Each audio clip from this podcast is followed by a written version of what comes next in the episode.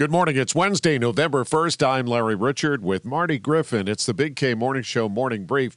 Marty, I've got a little snow on the back deck Nice. I Yeah. have ice on my car. and more snow coming. We'll talk to meteorologist Dean DeVore. How about Rocky for Rocky? Yeah, this is fascinating. I wonder if Rocky Bleier can make a difference.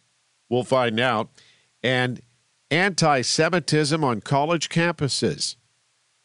Big time. Big time. Jewish benefactors are saying, I ain't writing no more checks. Cool. And a shocking real estate dilemma. Oh, yeah.